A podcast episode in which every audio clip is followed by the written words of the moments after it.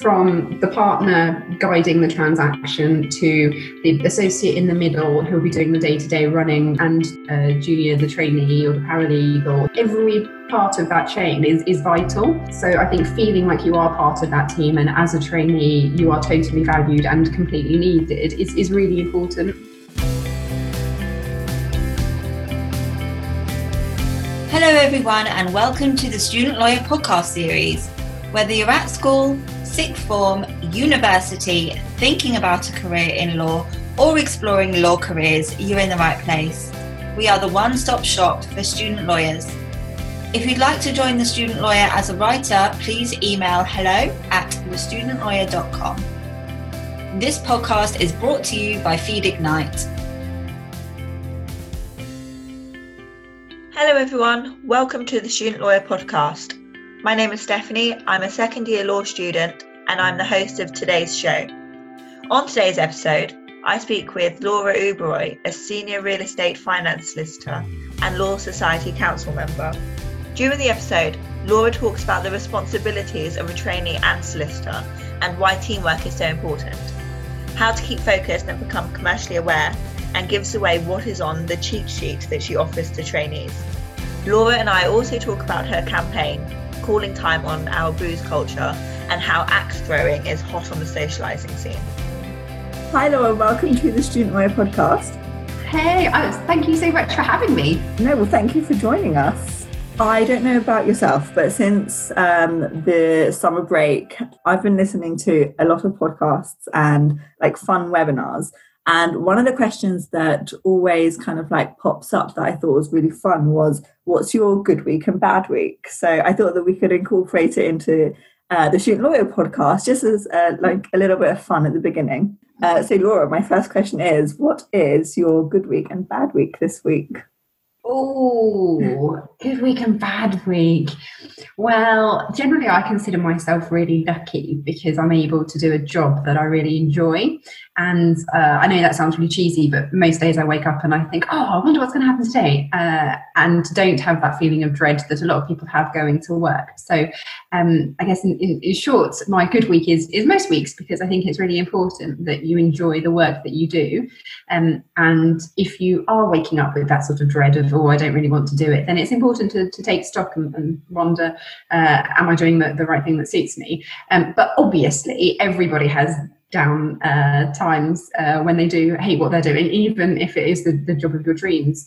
And I think the things that give me a, a bad week uh, well, amusingly, but I'm sure lots of other lawyers will um, uh, agree with this. A bad week is when I can't get into the office to get near a printer. And the one thing that I have found from lockdown over everything else is how much I had taken for granted being in close proximity to a speedy printer. And in the world of finance, that where I work, and I'm sure as in most areas of law, um, we have some very hefty documents that you have to review uh, maybe I'm now old school and everybody coming through will be much more whizzy than I am at reading documents on screen. But there is nothing I like better when I'm trying to review something than having it in paper in my hands and trying to print off uh, various pages on my home desk jet as one comes out every minute. Uh, it isn't working. So, um, I mean, maybe my bad week is a very, very good week for the planet um, but uh, if I can't get if I can't get near a printer for 12, then um, uh, that generally uh, makes me a bit sad. And my good week, like I said, are most weeks. In terms of my good days, usually one of my favourite days is a Wednesday. Um, you're in the middle of the week, you've warmed up, and you've got a little bit to go till the end. On a Wednesday morning, my team at work has an all-team meeting and it used to be in person and now we do it uh, via video conference and uh, every week we go around everyone in the team and everyone in the team says a snippet of something interesting that they've come across that week or that they're working on and I have quite a big team, and that sort of knowledge sharing I find absolutely invaluable. Um, and everybody uh, is encouraged to contribute from um, the trainees to the partners. And uh, everybody has something of value. Even if you've just joined as a first seat trainee, you will have read the news and something interesting will be in there. So it doesn't matter what the substance is, uh, just things of interest. And often, if I don't have anything else to say, then I tell people about an interesting book that I'm reading that's good for downtime. Um, so I, I, always really enjoy the, the team meetings and getting to see everybody. Um, and obviously every day where we close one of the deals i'm working on is a good day as well. Um, so i'd say at any given time i'll be juggling a, a, a good few um, deals that might be closing within the next few days or so. And so every few days i will have a, a completion on a matter. And there has usually been a couple of months or a few weeks depending on the urgency of the deal building up to, to completion moment. And um, that that's always a really really nice feeling because I guess unlike other areas of law, or being a transactional lawyer, even though there are counterparties who uh, some might say I'm working opposite, but really we're working together. It means that when you get to completion, everybody is happy because everybody has achieved the goal that they wanted to, as opposed to something adversarial where either a compromise is struck so that no one's happy or somebody has won at the loss of another. So, um, in short, lots of good times and uh, the usual bad times that I'm sure everyone has. I love your good week, and I'm definitely stealing stealing that Wednesday morning meeting motivational. Um, just share each other's good times. It you know it sets mm. people up for a good day, and you know if you're nice to that one person, or you know not even nice, but send off positive vibes, and you know the chain kind of goes. Can totally um, empathize with you with that printer story as well. I bought the printer in at March time, I think, and tested, a, you know, one of those test pages that came, out. I live with my sister, and I, and I say to her, the computer is broken and I've had it for five minutes. And she was just like, no, that's just what home computers are like. I couldn't believe it because I'm used to this one at work that shoots out paper. but I feel for you because I don't have to print out hefty documents. So um, so just keep going, Laura.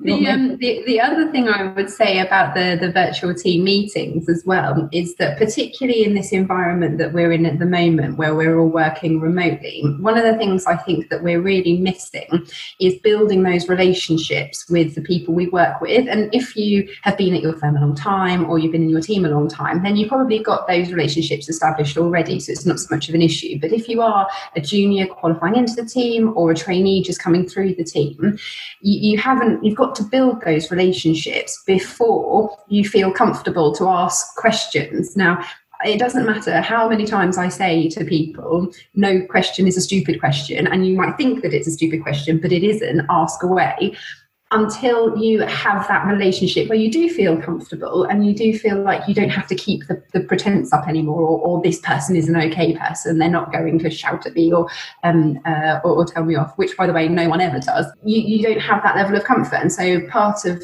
uh, what i think is a, a an ancillary positive of, of having all of these team meetings is that it still helps create those relationships um, and that atmosphere, which is we, are all in it together.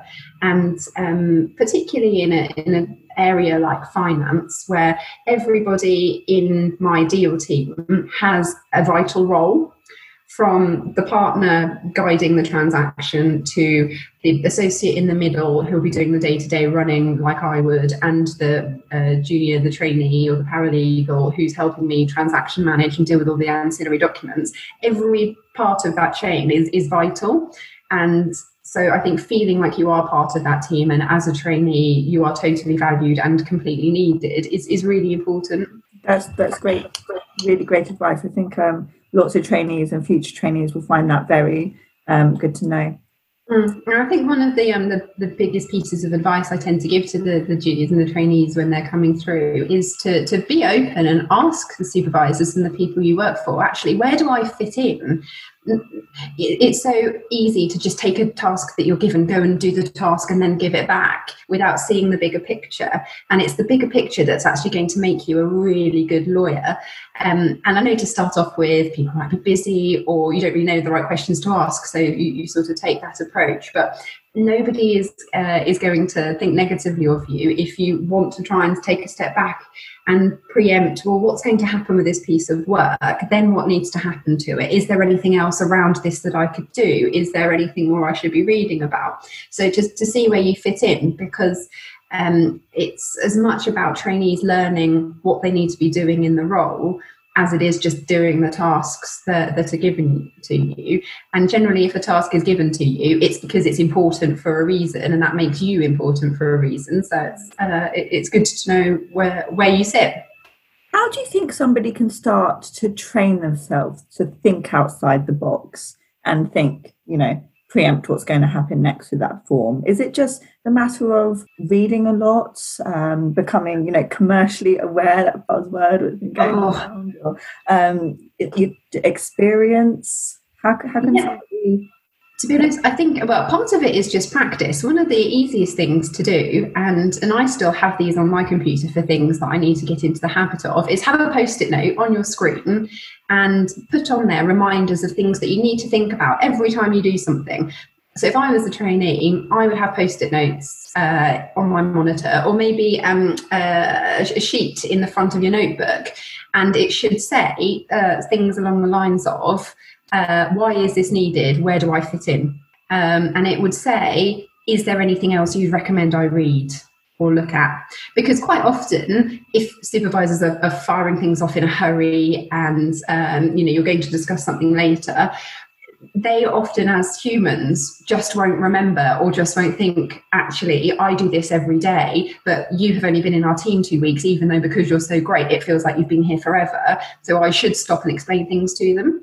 Um, and uh, I often give uh, trainees a cheat sheet when they join the team and uh, stick it in the front of your notebook because it's no good having the post-it note on your screen if a partner catches you in the corridor where, uh, for instructions on something. And it has all of the basic questions that you would want to ask when someone gives you a task but often in the heat of getting all the instructions or in the pressure of being in, in front of somebody that you want to impress you can really easily forget the basic stuff you want to ask. So the, my cheat sheet of questions is uh, what's the deadline? Which is such an easy question to forget, but is so crucially important. Um, what form do you want this to come in? So, do you want a hard copy on your desk? Do you want this in an email? Do you want it in a memo? Where's it going? Do you want a draft email? Is there anything else I should read around, or is there somewhere you would recommend I start with? Because more often than not, lots of the things that people are producing have been produced by someone else already and you can use it as a template so what where, where should i start um, are, are good things. And uh, generally, for fee earning work, uh, there'll usually be time recording involved. So it's what is the matter number, uh, or where should I record my time for this? One a controversial question, which I leave to, to everybody uh, individually, is also how long do you think this should take me? Because on the, the one hand you, you don't want anybody spending a lot of time looking into something that they didn't need to either because they've gone down the wrong path uh, or because it's just quicker for you to tell them something than to spend hours researching it. Um, but on the other hand you do want people to start being able to become aware of how long things generally take them and using the initiative uh, without worrying them that things are taking them much longer than, let's say, they should. Uh, so maybe they're just not very good. Uh, the, the, how long should this take me is a is a variable question depending on um, how people feel to, in sort of comfort levels wise as to, to where they are at the time. But I I have always found that it's quite a useful steer to ask people how long should things take me, and then I add a few more hours because I find inevitably um, uh, people who are delegating work to you can do things quicker than you can because they're uh, because they're better. Um, so uh, that's the a common concern that you see in in trainees uh, worrying how long things should take. Do you know actually? Um, I I genuinely think that the caliber of trainees that we're getting through year on year is just absolutely overwhelming. And so I think a lot of the worries that I had as a trainee, or maybe I was just a, a worrisome trainee, uh, the the trainees don't don't have issues, or at least overtly don't have issues that, that I've ever noticed um, with this. I just I am always concerned that it could be something um, that worries people. But I think there is more of an awareness generally about the importance of um, making sure that the juniors are comfortable in, in what they're doing, but also really comfortable in time recording. And I think there maybe historically um, across all lawyers was a, a, fear that if you put too much time down or record too much time for, for a matter, um, then it would highlight, you know, how how stupid you were because it took you so long or whatnot. And I think it has been thoroughly drummed into people now that time recording isn't necessarily for billing purposes at all. It's actually just really useful as an indicator for generally how long things take. And it's really important for people more senior than you to know and to be able to take stock of how long things actually take. Um, and and so I always try and drum that in uh, to, to anyone I speak to the importance of just recording all the time, put it all down because the worst that happens is that it gets written off before it's billed to the client because inevitably the, the client only gets billed for what they should be paying for. And it also really helps you understand how long things take because I'm sure everyone is different, but I think it's, it's fairly common that people massively underestimate how long things will take. And I think having a, a method of recording how long helps you start to get to grips with actually ten, it tends to take a good five to ten minutes to open a document and save it on a computer uh, and, and, and that sort of thing. Yeah, that's great to know. Thank you, Laura. So can you tell us uh, what your focus area is and why you chose this area of law to practice in? Oh, So I've been alluding to the fact uh, already, but I haven't actually said that I am a real estate finance lawyer. So um, I'm not expecting most people to, uh, who are only just starting on legal careers, to even know uh, what that means. Because I can remember before I did my banking seat as a trainee, I had no idea about what uh, what any of this was. But um, in short, finance lawyers generally help clients who are either borrowers or lenders borrow or lend money to finance something, uh, the acquisition of uh, an asset or the refinancing of the acquisition of an asset. And so, taking that one step further, I specialize in real estate finance. So, I help borrowers and lenders uh, borrow money or lend money to finance the acquisition or refinance the acquisition of property. Um, and this includes hotels, restaurants, shopping centres, um, residential properties, office buildings. Um, I just, I find, honestly, I find it really interesting. And maybe that means that I need to get out a bit more, but I genuinely still find it exciting when I drive or walk past a building and I think I finance that and I know what it looks like on the inside and I've seen the plans. um, so, uh, I, although I guess what I would say is uh, my journey to my area is hopefully a useful lesson to, to a lot of people in that I never wanted or started out uh, with a desperation to be a finance lawyer. And in fact, when I was doing my, my training contract, I uh, elected to qualify into the family team and be a family lawyer. And I thought, oh, this will be great because, you know, we can help settle disputes between family members and I'll get all the juicy gossip about what's going on. Um, and actually, uh, I closed my mind off to all other uh, areas. Was convinced I wanted to be a family lawyer, didn't worry about anything else, and had a real battle with myself when it came to qualification, and realised that I was just much happier in the banking team doing banking work. And uh, I was very fortunate. I was allowed to move teams. And so, pretty much instantly on qualification, I moved across to the banking team and I became a finance lawyer and then specialized in real estate finance. And I think speaking up and saying, actually, I'm really sorry, I, I just got it wrong and I want to be a finance lawyer uh, was the best move I, I ever made.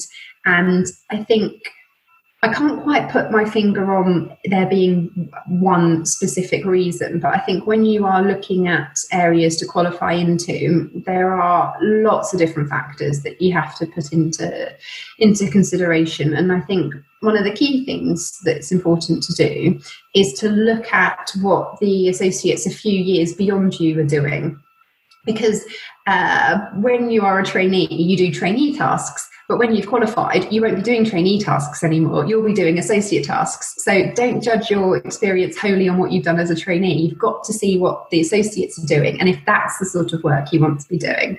Um, so so get to know the people who are one, two years qualified, and and try and get a feel for what their life is like, what their day to day looks like, um, because that that will will be yours. Um, the other things to think about are generally career progression. So, in that industry, what does career progression look like, as well as in your team and in your firm or in similar firms? Um, what does career progression look like? Thinking laterally, if you ever did want to move to a different firm, what types of firm do that uh, sort of work?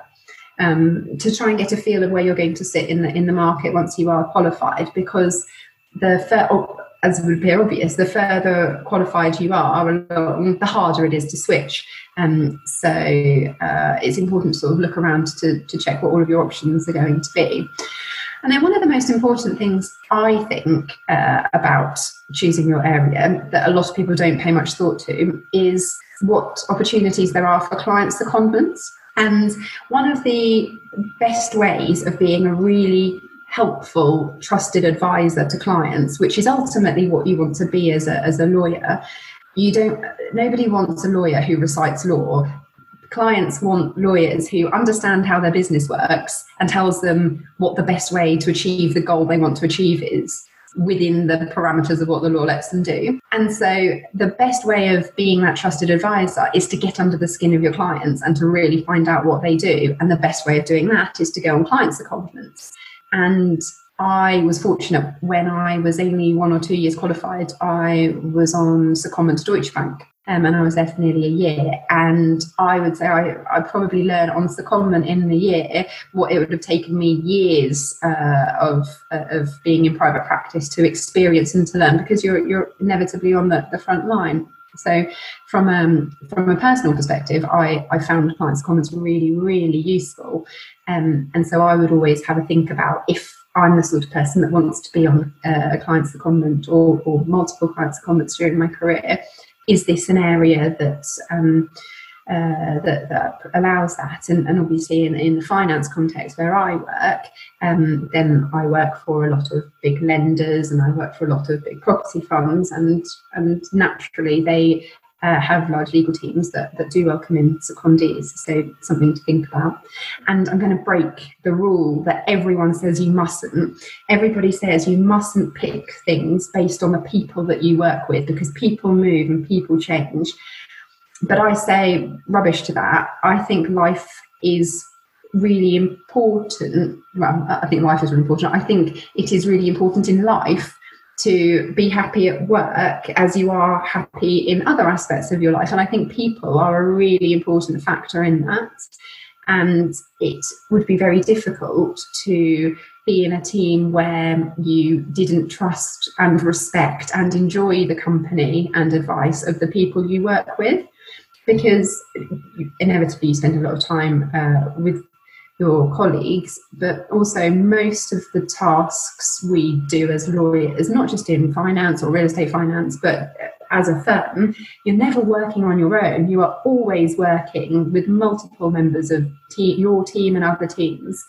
Um, and so you, you, you want to get on with those people. Naturally, you want to work with people who are enjoyable to, to be with. So, as much as everybody always says, don't pay attention to the people, don't give weight to the people when you're qualifying, I think it's really hard and quite short sighted not to, particularly because you are going to be in a, in a team with the people. Um, and I'm very fortunate because uh, I'm obviously totally biased, but my team are wonderful. Um, and uh, like I said earlier, the caliber of, uh, of trainees and newly qualifiers is, is absolutely incredible, um, uh, as well as the, the people I work for and alongside. And so that support network, particularly when it's tested in times like this, when we're all isolated and apart from each other, is really important. It's fascinating, Laura. Honestly, a huge amount of great advice there. Thank you so much. Honestly, great advice. I think that as you were saying at the beginning, talking about uh, you know walking past that shopping centre that you've you've helped um, well worked on the deal, that must give you such a great buzz, like walking past that and knowing that you have you have helped and been involved in that. And just touching on um, the people that you work with, I've heard by um, more than a few people that uh, you know being a lawyer is well being a great lawyer is all about being able to make great connections and relationships with people. It's such an important part. You can't just be great at law. You have to you know have the whole package. So yeah i mean i, I agree with you there. And I think a, a, huge part of it is actually being comfortable in who you are as a person and what your approach is. And, and I must admit, um, I've only just become a senior solicitor and I am still getting to grips with it being okay now to, to have my style. And I think uh, as you're starting on your career, you look at others around you and you think, right, that's what a lawyer does. I need to be like that. Or that's what so and so does. So I need to emulate that. And obviously, to a certain extent, that is true. If you're drafting emails for supervisors or other people, then you need to conform to a style that they like. But I think it is important to start to acknowledge from an early stage that everybody has their own style and it takes up a lot of energy to try and put on a pretense and take on a style that isn't yours. And actually you should be bringing your true self to uh, to the business uh, to your work because that's the value that, that you can add. And um, I think a, a, classic example is that in negotiations, for example, or um, uh, tough situations, litigation, people think, oh, I need to be hard nosed and I need to be tough and aggressive or assertive. And um, I'm only basing those stereotypes on what people see on the television, not at all my experiences in life. Um, and, and I think it's just important to break down those stereotypes from an early stage, which is that everybody is successful by just being themselves. And so on a, on a day-to-day basis, it doesn't suit my personality, for example, to be really tough or hard-nosed or aggressive.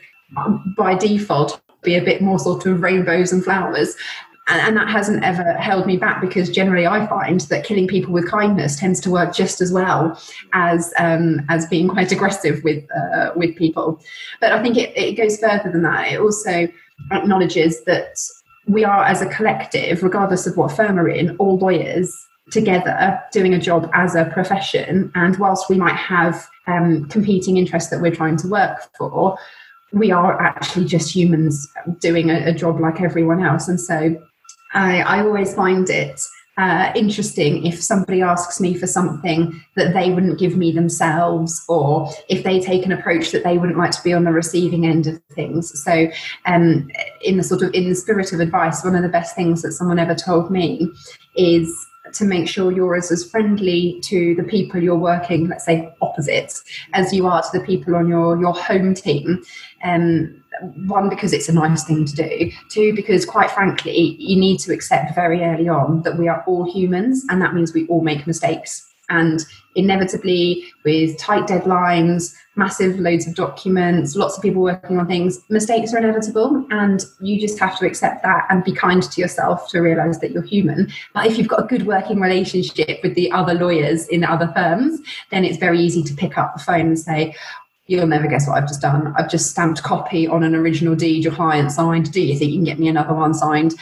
And people are just more pleasant to, towards each other. So, uh, best piece of advice that somebody ever gave me is whenever you're starting a new deal, um, whenever you're working with a new person, and this can be in your firm that you've not worked with before, or lawyers at another firm that you're just starting a deal, pick up the phone if you can't go and see them in person. So um, we're resorting to phones now.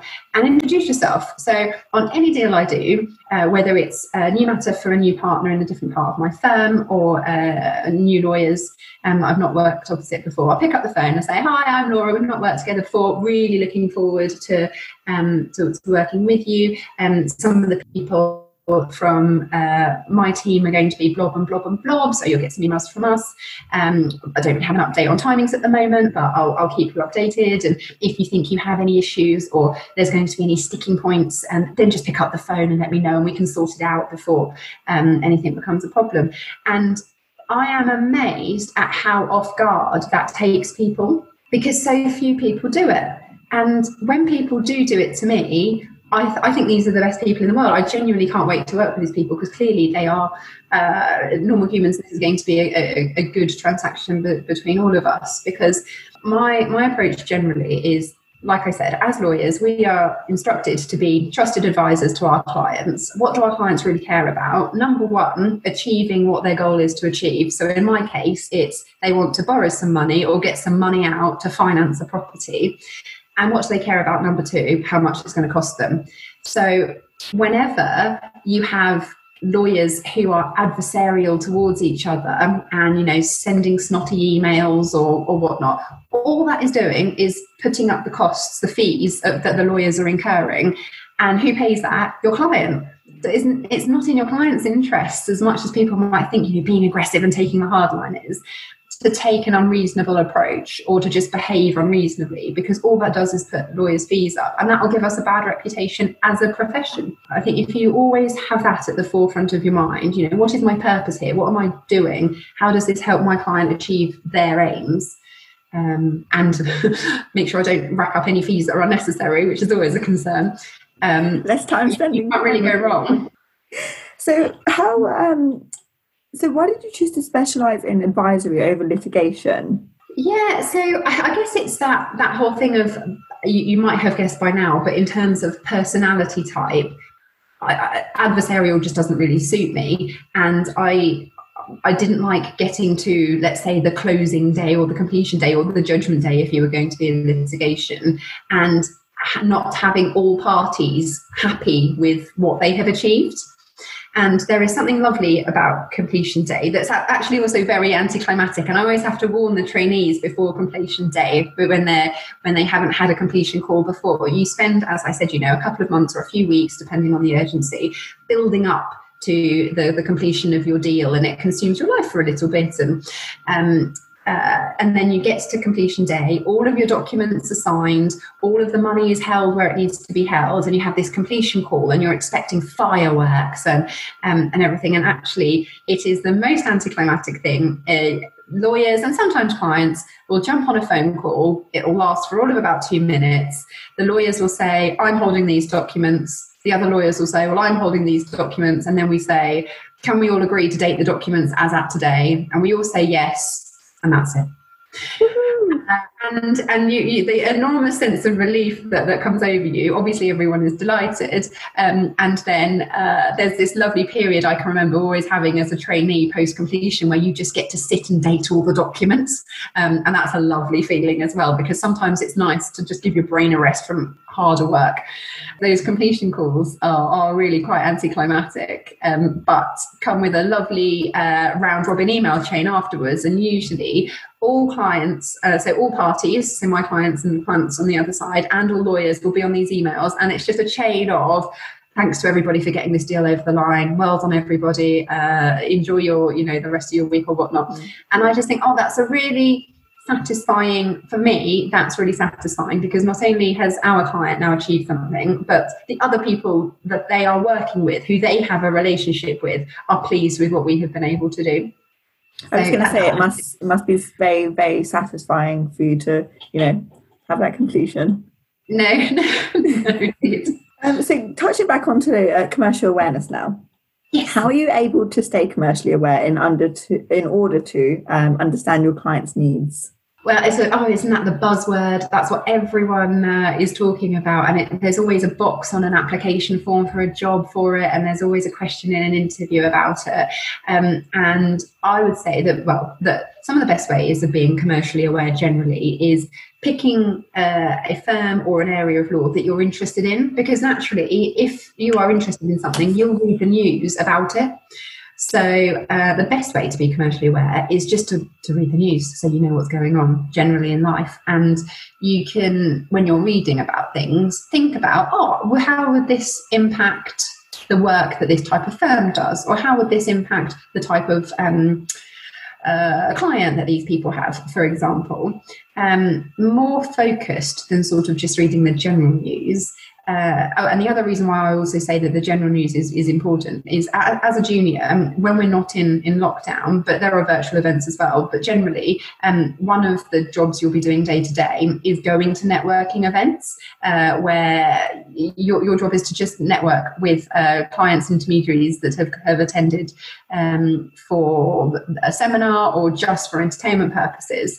Um, and just reading the news and being a, a, normal human who can talk is actually the best skill you can have because I think before juniors or, or, trainees go to networking events, they're terrified because, and I certainly was, because you think I've got nothing to talk about, I've got no value add here. If someone asks me a question about something, I've got nothing to respond to.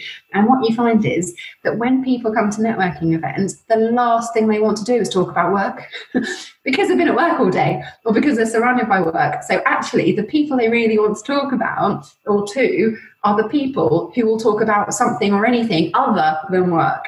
So um, that that would be my first bit of advice for more general, um, just chit chat and things to to talk about. But for more focused commercial awareness, one of the best and easiest things you can do set some Google alerts uh, for keywords of what you're interested in. So I have Google Alerts set for all of my key clients and for I think phrases such as real estate finance um, or retail finance, you know, the, the, areas that I work in. And it means you get an email each day from Google telling you about anything that's been published that has those phrases or those um, key terms in it which is instantly uh, in your mailbox focus news that, that you want. So that's really helpful. I don't know if uh, students necessarily have subscriptions to the various legal research platforms uh, out there, but you, you, certainly would as a trainee. And all of these come with email update subscriptions as well. So um, I subscribe to, I think, all finance updates uh, on various research platforms. And a really easy way of keeping on top of that is um, I have a really regimented folder uh, layout in my inbox where every matter has its own folder and to do lists and, and, and, the like. And I have one folder which is called uh, To Read. And I set aside some time, usually about 45 minutes, uh, twice a week in my diary and, and blank it out so that I can go through all of the legal update emails that have come in. Um, and when I'm reading those, uh, I'm reading them with a focus of number one, is there anything in here that I can usefully write an article about or give a talk about? Uh, number two, is there anything in here that would be of particular interest to any of my um, key clients that I can send it on to? And number three, is there anything in here that crosses over with other people uh, in my firm, so other teams, other subject areas that it would be interesting or helpful to, to pass on? Um, and I think it's very easy to get overwhelmed with the sheer amount of stuff that is out there. So I think looking at things with a more focused head is is helpful. Um, but like I said before, when I was talking about secondments, one of the best ways to get commercially aware is actually just to talk to people. And it might just be that I'm very nosy and uh, I like to, to talk.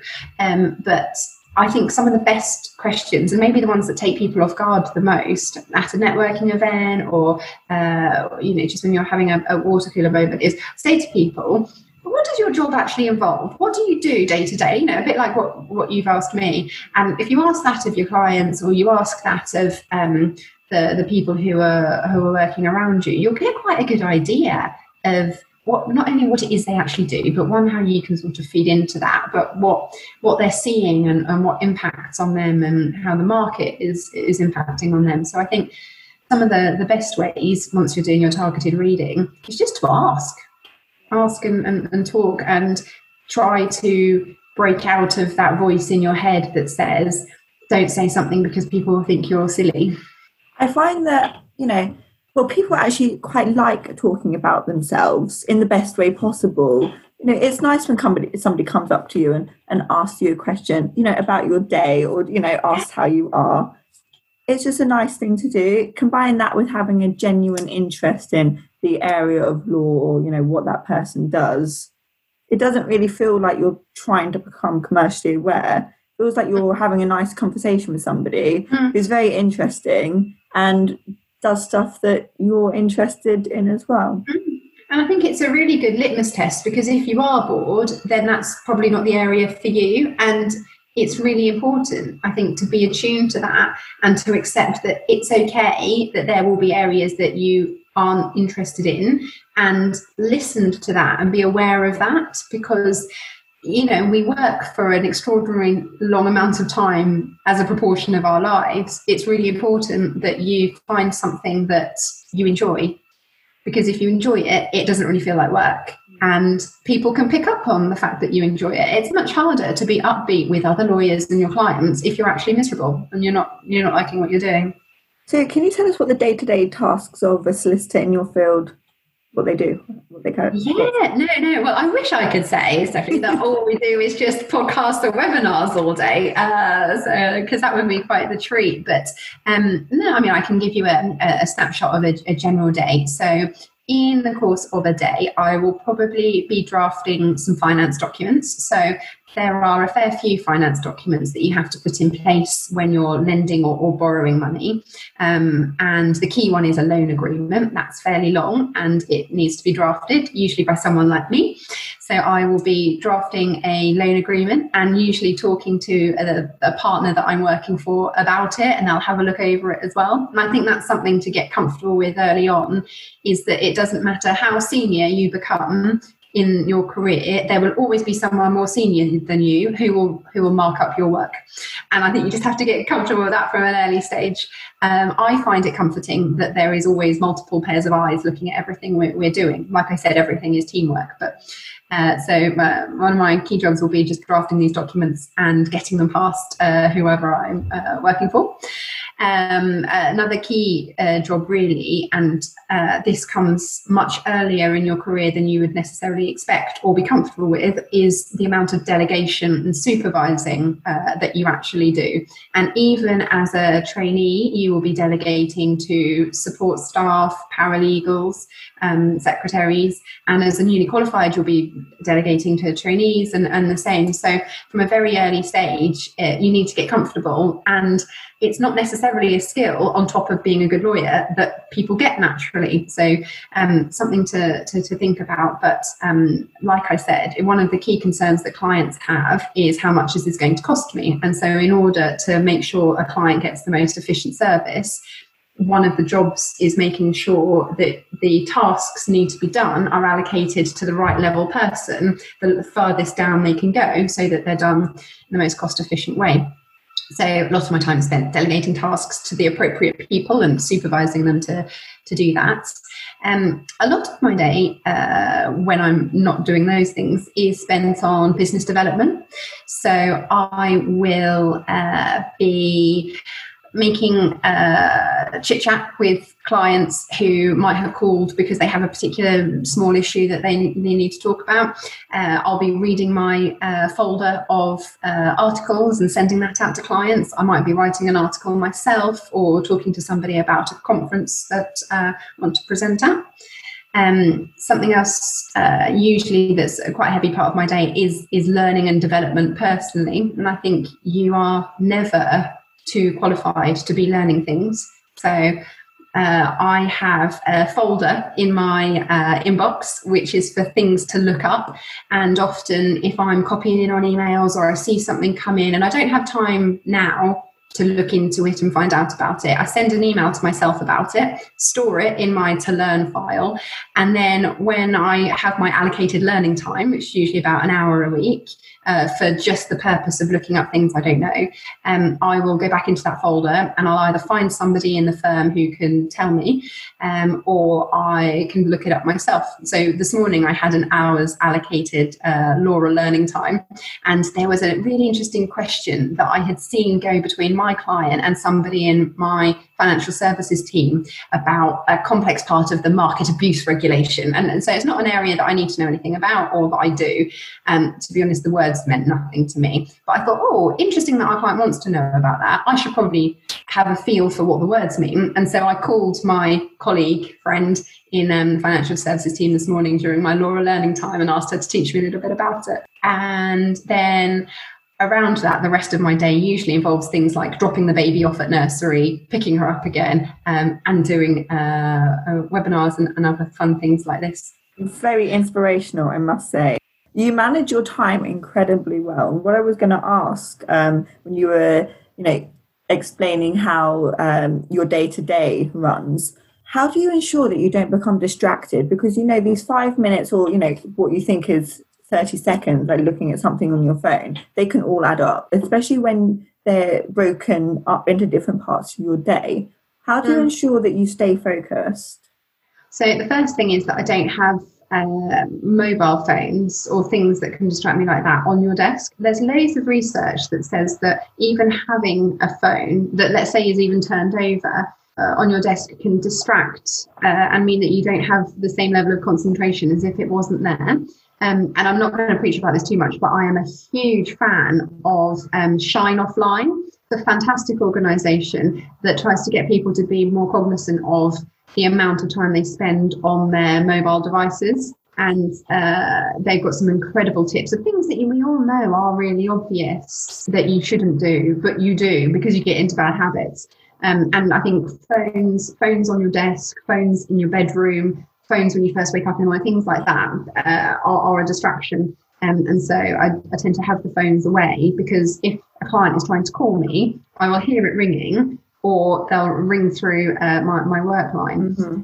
Um, and so, so that sort of helps the, the day-to-day distractions. And then I think it's just a case of being quite ruthless with your time uh, and planning in advance. So, um, like I said, I block out time in my diary for all the things I want to do. And so, uh, if you make those recurring uh, activities, you just get into the habit of doing it. So, a, a really basic example is uh, as an associate, something to, to get on top of at an early stage in your career is being aware and keeping an eye on the amount of um, fees you're incurring on any file. Because you will give a fee estimate for the work you're doing to your client at the beginning of the matter, and nobody is going to like you if it gets to the completion of a matter and you say, Oh, sorry, by the way, massively went over our fees um, it's really important that you keep an eye on, on your fees. And so I have half an hour uh, blocked in every other day of my diary, uh, repeating to just check the um, the fees on every file I'm working on, and if necessary, to provide updates to the people that need it. Um, I have a bit of time blocked out for a few days to do the Laura learning time, um, and I have some time blocked out uh, some some a very useful piece of advice that um, a mentor gave me was to block out uh, a bit of time, let's say once a month, that's called a meeting with myself. And it's to, to do nothing other than sit without distractions and think about career development, what sort of learning objectives and things you want to achieve in the next month, what you want to reflect on from the past month, and put together a bit of a, a sort of a career action plan. Um, and the way that I do that is I take the appraisal document that my firm has that you're mark, you're, you know, you discuss when you have an appraisal each year.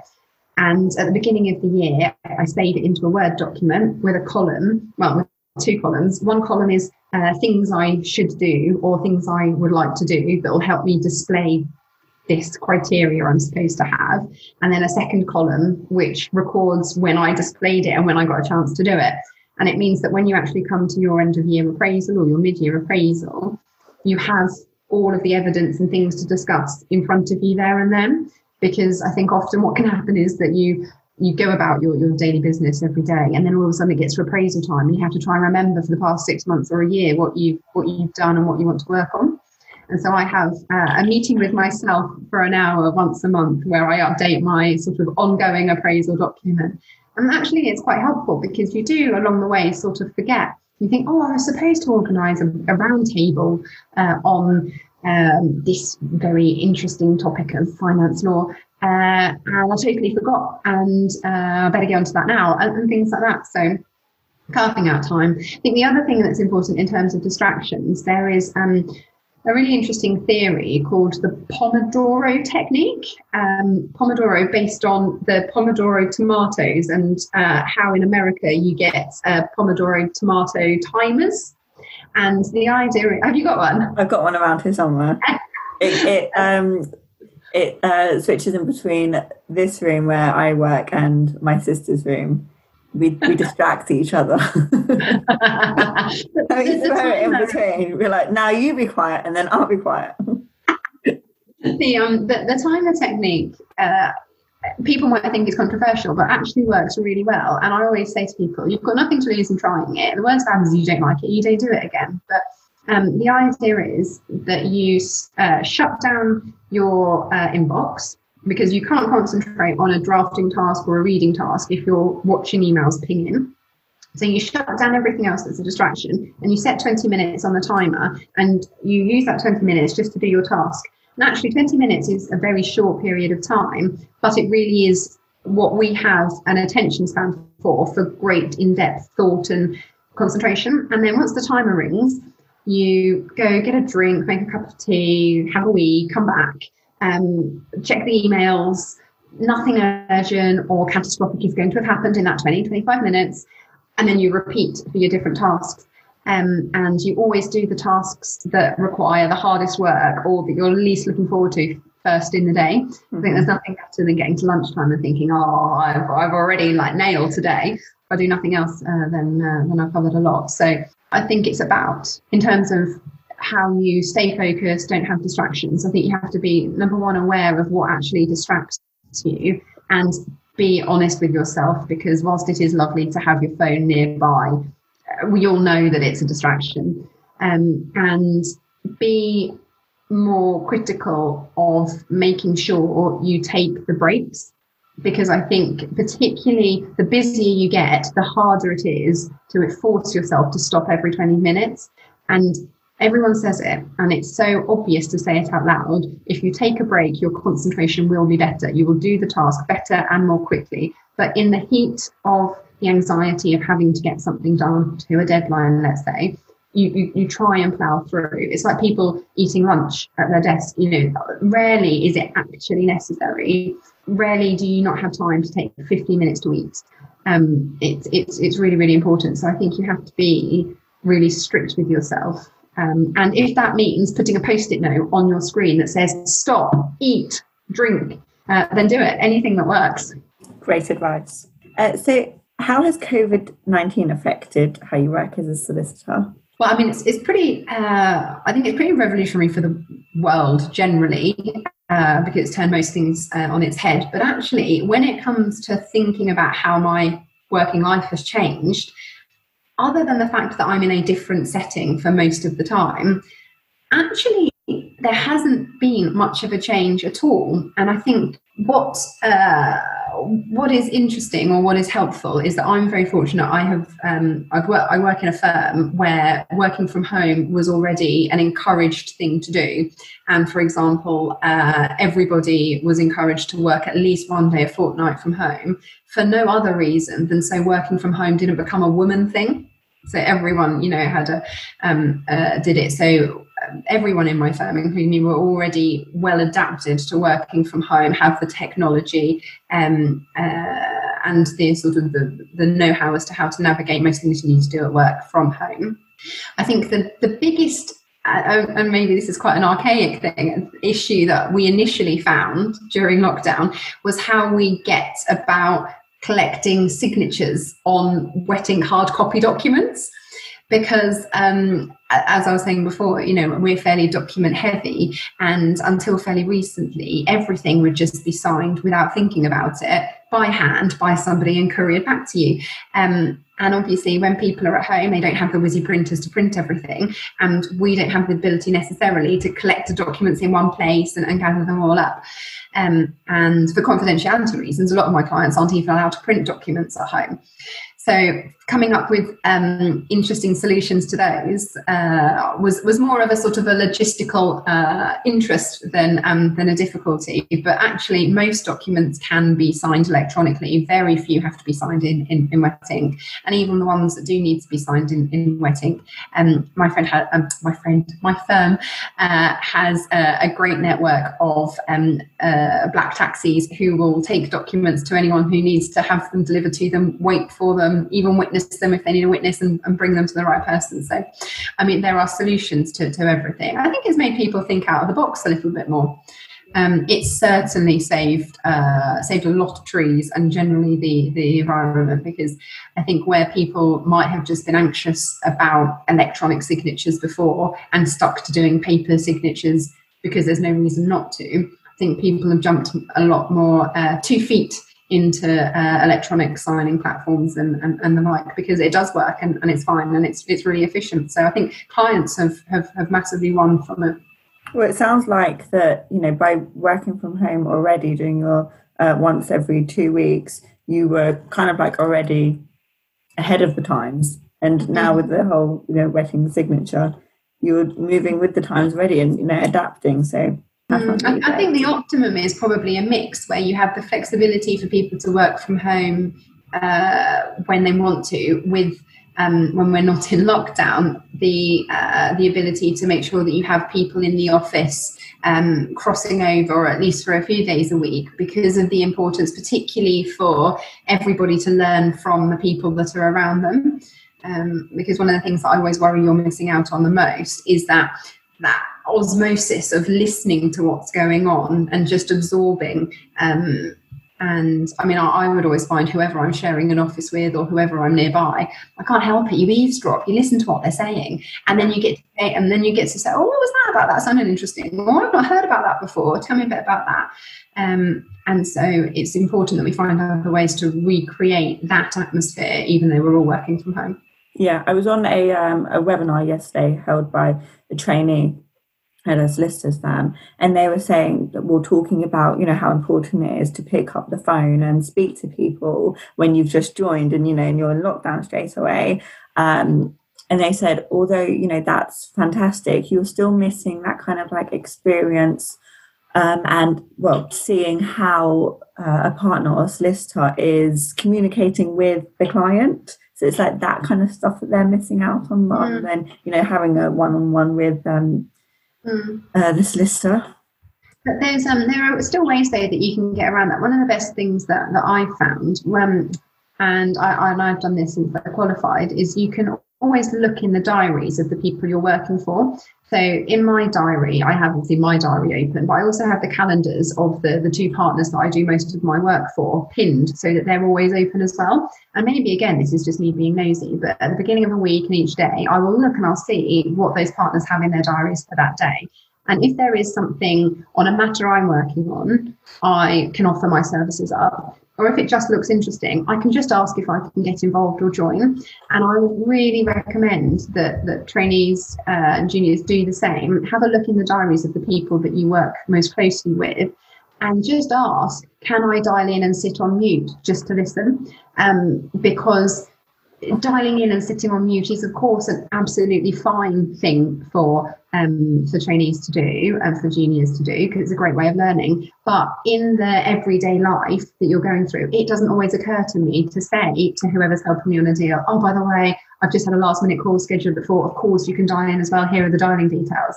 But that's not because I, I don't think that they're a great trainee or I don't think about them. It, it- you know, there's just life is busy and you just don't turn your attention to that. So um, don't ever be afraid uh, to say, "Uh, can I dial into that? And people do it to me all the time, and I'm delighted when they ask. And I always think, well, generally in life, you, whenever there's something you're thinking about, what's the worst that can happen? And with this, the worst that happens is you say, "Oh, Laura, I saw that you got a call in the diary with a client at four. Can I join and sit on you?" And I, and I'm going to say, "What? No, that's the worst that can happen. So you've got nothing to lose." Uh, so just moving on now to the responsibilities responsibilities that you have outside of the firm. Um, can you tell us what your former role of the president of Westminster and Holborn Law Society entailed, and now what uh, being a, a council member of the Law Society entails? Yeah. How how it differs? Yeah, no, no, no, absolutely. Um, and I think this sort of harks back. I mean, my involvement generally with both the, the local law society, which is Westminster and Holborn Law Society, and the, the National Law Society, where I'm a, a council member, um, it, harks back really to the fact that I, as sad as it might sound, I enjoy being a lawyer. I, I enjoy being a member of this great profession, and uh, I feel lucky to be able to go to work every day and do something I enjoy. And I think it's really important that I can try and do what I can to make sure others are also having that, that experience. So um, I would, and obviously I'm totally biased, but I would absolutely recommend that everybody um, joins or gets involved with their local law society um, and, and the National Law Society because you've got a custom made network, support network right there outside of your firm. Um, and there are so many things to be gleaned from that. Um, so when I was president of Westminster and Holborn Law Society, that role involved really being a representative for all of the lawyers in Westminster and Holborn, uh, where um, which was uh, the constituency there. And so it was being attuned to what the needs of the lawyers are, putting in place events and activities and training sessions that and networking events that suit their needs um, and also representing them at a higher level. So, overseeing consultation responses uh, in various areas of the law, and um, representing them to uh, to the National Law Society, and uh, just just making sure that, as well as having the support network of being in your firm, people realise that we are one collective legal profession and actually we're a lot stronger together than we are thinking about ourselves in our silos. Um, and i think that's what also really contributes to my sort of approach when i'm dealing on, on transactions with other lawyers is that we are much more one and the same than we are uh, on opposite sides of a, of a matter um, and then from the perspective of being a council member, um, a council member is, is, exactly the same at the National Law Society. I, I represent my, my constituency um, and uh, it's, it's, it's, a great honour. I have about 85,000 constituents I'm supposed to represent and um, it's, it's always um, I always say take it very seriously because you tend to hear and see some of the worst cases of how people are treated or what people are enduring, and it makes you realise how fortunate you are um, to, to, to be working with people and in an area that, that you enjoy. And I mean, COVID has been a a really um, sad example of uh, where people need support. Um, and people might often think oh lawyers you know they, they don't need any help. But i mean during lockdown anxiety levels for example have gone absolutely through the roof. Um, you have junior lawyers and trainees in, in certain firms across the country who are complaining of um, not being allowed to qualify um, being allowed to qualify but not uh, receiving adequate pay, um, having pay deductions to the point where they're being paid less than recommended minimum salary, uh, trainees uh, or juniors who have effectively been been stripped of the usual jobs they would be doing and, and being given um, uh, admin, admin tasks instead. I mean, uh, I would say most days you hear or receive um, reports of treatment of our members that is just not acceptable and uh, they don't have voices anywhere else and so that's that's our job on a on a micro level on a macro level it's looking at the big picture uh, of issues and trying to shape policy and uh, and, and the direction of travel for the profession as a whole. And so, some of the, the really big issues that are that's obvious to so many people is the new solicitors qualification exam, that's going to come in very soon. It's currently with the LSB, the Legal Services Board, for approval. Um, that's going to totally overhaul uh, the method by which people can qualify as solicitors. And so it's really important that we hold the uh, Solicitors Regulation Authority's feet to the fire to make sure that it is a robust method of qualification so that the title of solicitor is still held in really high regard whilst at the same time making sure that it doesn't have any terrible or any um, uh, equality and diversity uh, um, impact. Because uh, that is one of my biggest concerns uh, for the profession is that we're not going to have a really good quality profession unless we have the best candidates. And the best candidates have to come from diverse backgrounds. Um, it, it has to change so we probably already touched on this uh, when you were explaining how you organised your day. But how did you balance? Well, how do you balance your workload as a solicitor with these other other responsibilities that you have? Because it sounds like you know you have you probably have to dedicate a lot of energy and time to um, to these roles in the societies. Mm, no, no, no. It, it, it does take up quite a lot of time. So I think that's why it's important when you are thinking about what the let's call them the extracurricular activities you want to do on top of work what it is that you find enjoyable and what actually gives you energy as opposed to what drains your energy. And um, you, you, might have noticed when i just got on my soapbox the, the, these issues i find them really energizing. They're so important. I consider them fundamental to to our profession. And so um, my my work at the Law Society tends to uh, make me much more energetic than it does, uh, but drain me. But um, in terms of balancing workloads, I think the first thing is you just have to be organised and plan ahead. Um, so that you can fit everything in. And I think the second thing goes back to being true to yourself and not being afraid to say out loud what is important. And um, I work at the firm I work at because they are very supportive of me and I consider it a very good firm. And so um, I have always been very upfront in saying these roles that I have at the Law Society are very important to me. And so this means that once a month I'm going to be at a board meeting or uh, of an evening, um, I will need to be here at this time. Um, it doesn't impact my day to day work because work is flexible enough that my tasks that I need to do still get done. Um, and the firm is, is, is totally supportive of that. And I think when you're thinking about where you're going to work, where you're going to qualify, it's really important to, to acknowledge that it, you need to be able to do what is important to you and the right place for you to work and the right people for you to work for are those that appreciate and encourage um, that. And it's a no brainer, I'm guessing, for the firm because in return for encouraging uh, me to do the things that I'm interested in, they get all the feedback of knowledge that I'm finding out from all of these different meetings. It's profile raising for them, and they have a very happy employee who will work hard for them uh, because of that. Um, and I think if you think long term strategy, firms invest an enormous amount in their employees in terms of training and, and whatnot. And from, from nothing else than a business model, it's expensive to have to replace people. So if you treat your employees well, they won't leave. And so, on a, on a basic business model, it's uh, it's important to say as a as a lawyer in wherever you're working, these things are important to me, and here is my plan as to how I'm going to make sure my work still gets done at the same time. But can you support this, please?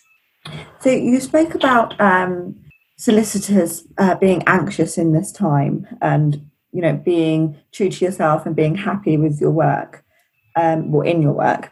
In your opinion, what can be done to raise awareness and improve mental health and well-being in the legal industry for you know those who who aren't so happy? No, no. Well, I think the first thing is to acknowledge that everybody uh, isn't so happy and actually anxiety is uh, and, and and mental health are, are, things that nearly everyone will encounter if they haven't already or they're not.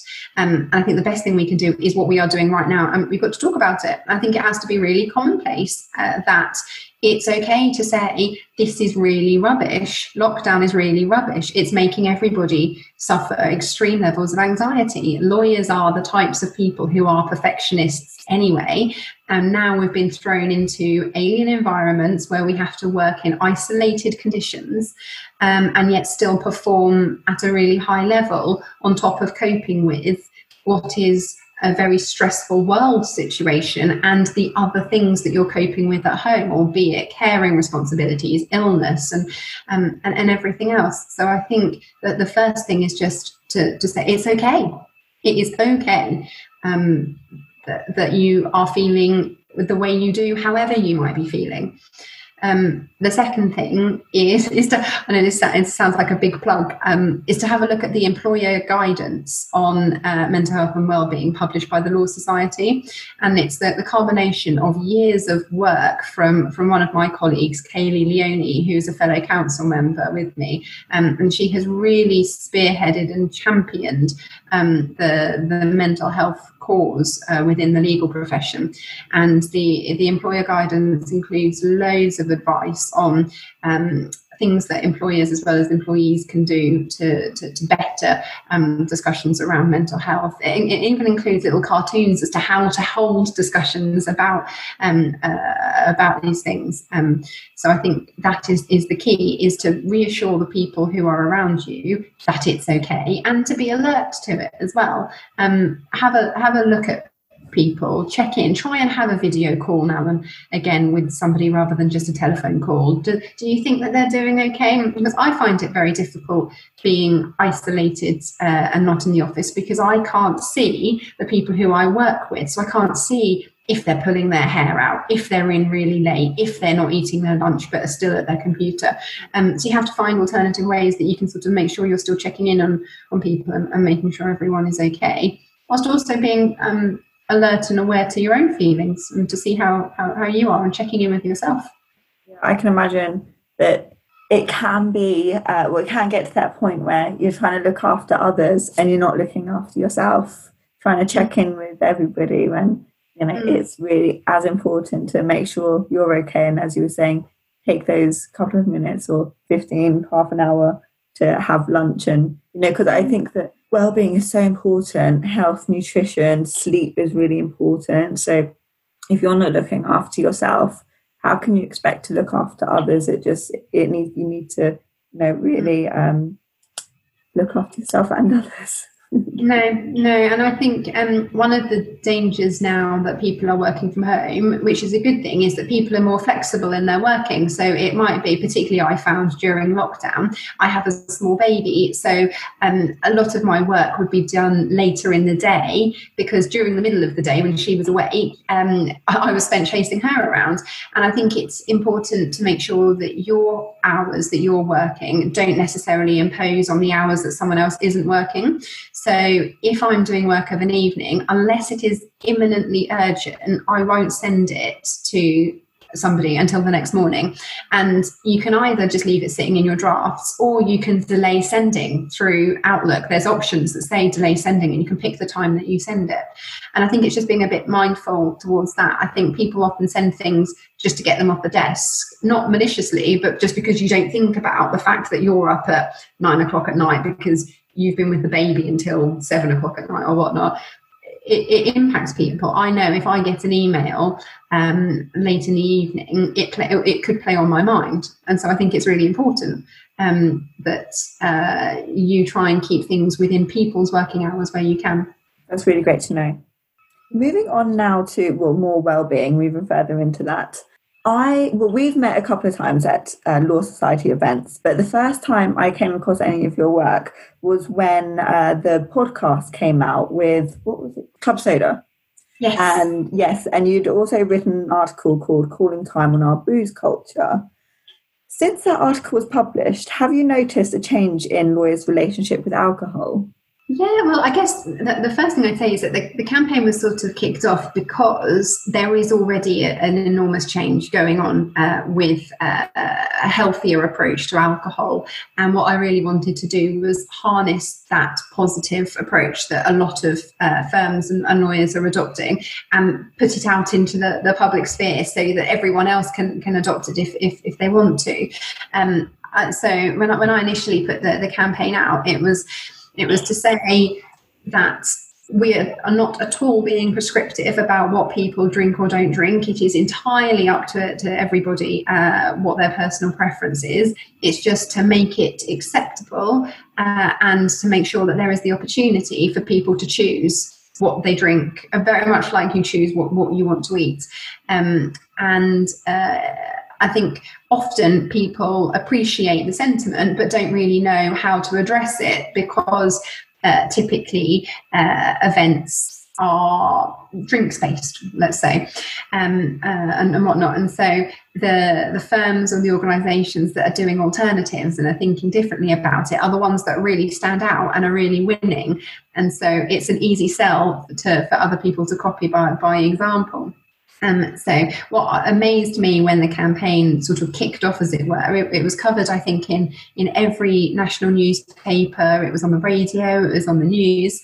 Um, was the number of people across the country, and not just lawyers either, uh, who were getting in touch uh, and saying, um, "I'm this has really resonated with me. I have been teetotal for 15 years, but I've never told anybody. But I've just spoken out, and we're going to start running events like this as well." And and, and actually, what was what the campaign reinforced in my head was that whilst I was already seeing the positive changes that had been happening for quite a long time, actually behind the scenes, lots of people, even more so, uh, were already taking these approaches, but just not talking about them because they didn't think it was the, the done thing to do to talk about it. Um, and so now I just have a stream of uh, correspondence from people where um, people are getting in touch saying what interesting different types of events they've been running or something that they've just had an invitation to. And it's absolutely fascinating. So the guidance is on the website, but in response to that, because we had such an outpouring of um, communication from, of, of, correspondence from people in response to it, we put together a compilation of all the, uh, the great examples that had were being sent to us in the spirit of sharing them for other people to copy. Um, and so that's also uh, available on the website. And I think uh, I think there is only 30. I think we launched one each day of April for um, Mental Health Awareness Month. Um, but I mean, there are, there are hundreds of things, and some of them are really fascinating. And I add to my repertoire as well. So um, one of the most popular and interesting ones I hadn't even realised was a thing is axe throwing. People love axe throwing. Um, I know I, hadn't, hadn't realised it was a thing, um, but I mean, you've got everything from arts and crafts and um, to, to, to, cooking and uh, throwing axes and, and physical things and, and, whatnot. But I think what it also throws up is the other things that you have to be mindful of when you are organising events as well. And it's not just you know what is someone's drinking preference, but it's um, who else am I excluding? Um, are there times of the day that might exclude people that have caring responsibilities or disabilities? Are there activities that require a sort of a, a physical ability that um, uh, somebody might not be able to, to participate for? And so, actually, it, it is just making people a little bit more mindful, I think, about the types of activity that they um, uh, that they want to attend. And uh, something a, a, senior partner of a, um, a, a well-respected uh, American law firm said to me is his litmus test for an event whenever he gets invitations, because he gets uh, invitations all the time, is if there isn't any drink and if, uh, let's say, my hero, let's call him Nelson Mandela, uh, was at a different event, would I still go to the event I've been invited to? And I think lots of people say, oh, but we have to, you know, make sure there's lots of alcohol advertised because otherwise people won't come. And my response to that is, well, then you shouldn't run such rubbish events because your events should have things that people are want to come to for either learning purposes or to mingle with the people that are there, um, not just because you're offering free booze. Um, so I think it's actually made people's business development uh, a lot more successful uh, on, on the back of it. I would love to have a look at that list, and, and I'll put that in the show notes as well to this episode for anybody else that wants these creative ideas. Um, hopefully there's no alcohol at that axe throwing event because or alcohol after. Maybe you'll need a stiff drink after that. I don't help, know. help with the targets. But I think also actually what is useful in the guide is that um, one of the things people are struggling with during lockdown is how to continue doing their business development and um, keeping up relationships with clients whilst you're all stuck at home. Mm. And actually, you just need to be creative. There are loads of ways of, of doing that, and some of the examples in, in the guidebook are, are, are quite useful. Um, but uh, video conferencing is obviously a fantastic tool, which means that you can organise pretty much anything that you could do physically now over video conference. So um, we do lots of online classes with uh, with our contacts. So um, you'll have, a, let's say, we're hat making. So the hat making materials will be sent to everybody's homes, and then we do it all together over a video link. Or I think we had wooden spoon carving fairly recently. So the, the tools for, for carving wooden spoons are sent to everybody. And we did them all over. Um, video uh, link. It doesn't have to be expensive, you, you know, um, drawing classes or food baking classes or um, in anything and everything. Just something that um, uh, it's just a bit more uh, thinking uh, a bit more out of the box. It's do, it's great fun doing stuff like that. It's kind of like takes you back to you know being a child or something like that. I used to do a lot of paint your own pottery classes when I was younger. I can imagine it being quite uh, nostalgic. Yes, yeah. And sometimes I think it's fun to, to do something with other people that where it's totally acceptable to be rubbish because I think we all hold ourselves in such high uh, pressure, such a, a, high level of perfectionism, and obviously our clients expect that, and it's it's very cathartic to be able to be in an environment where you can say, "All I've got to offer is this stick man. I've got nothing else." how funny. So, how do you um, maintain a healthy work life balance? Do you think you have one? If yes, how? Yeah, no, no, no. I, I think I'm, probably not all the time. I don't think anyone's perfect. Yeah. Uh, and no one can ever get this perfect at all. I think it's just being aware of when you're being better at it than, than not. Um, and trying to put in place mechanisms that keep you on the right track most of the time. Um, so basic things that you can try and make into habit. So even when I'm working from home, at the beginning of the day, I go out for a walk around the block and come in before I log onto the computer, and I treat that as my mental commute to work. And at the end of the day, I will log off go for my walk around the block and come home as if I've created two separate little um, working in a home environments.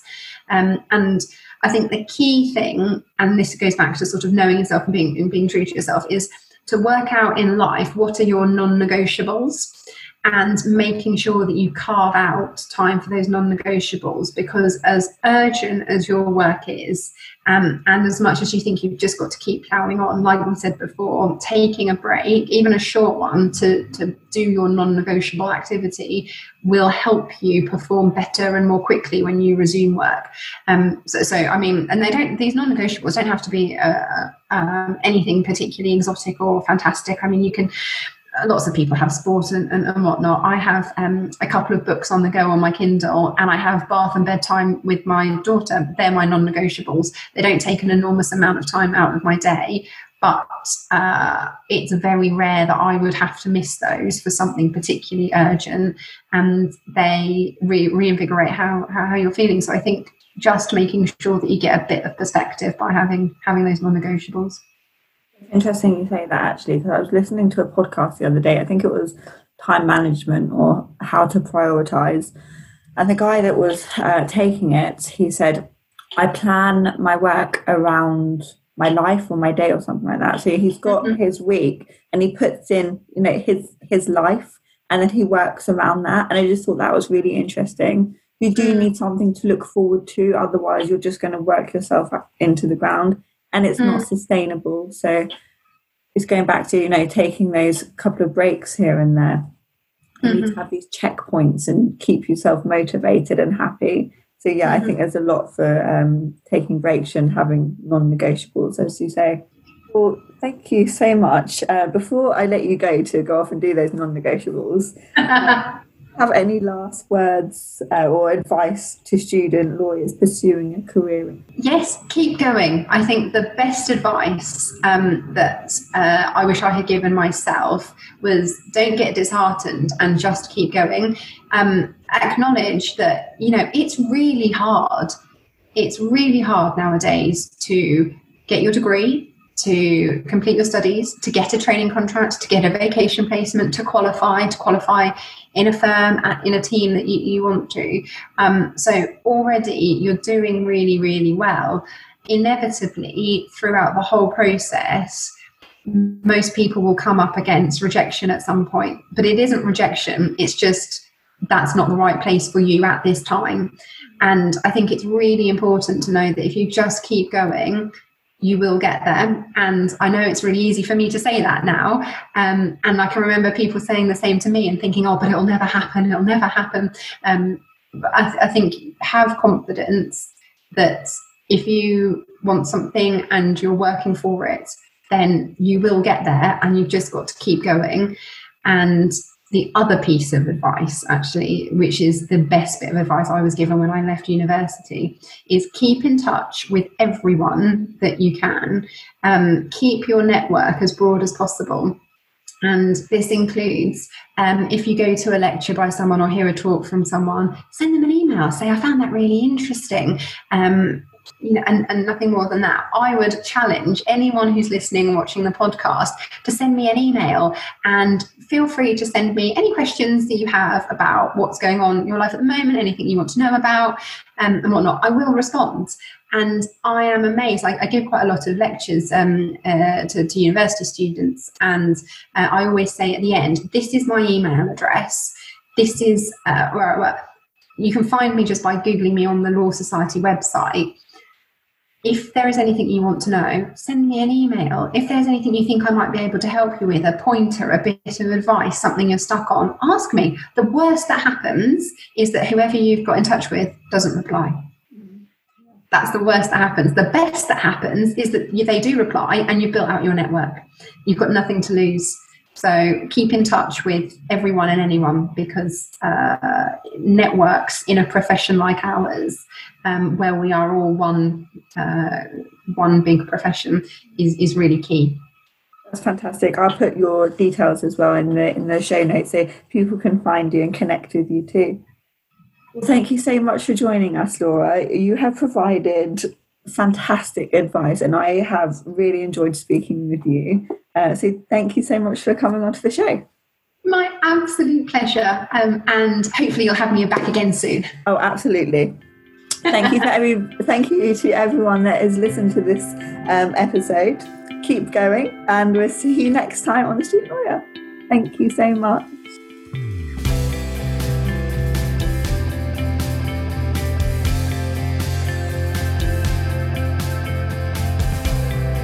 To hear more of the Student Lawyers podcast, hit the subscribe button and leave us a star rating and review.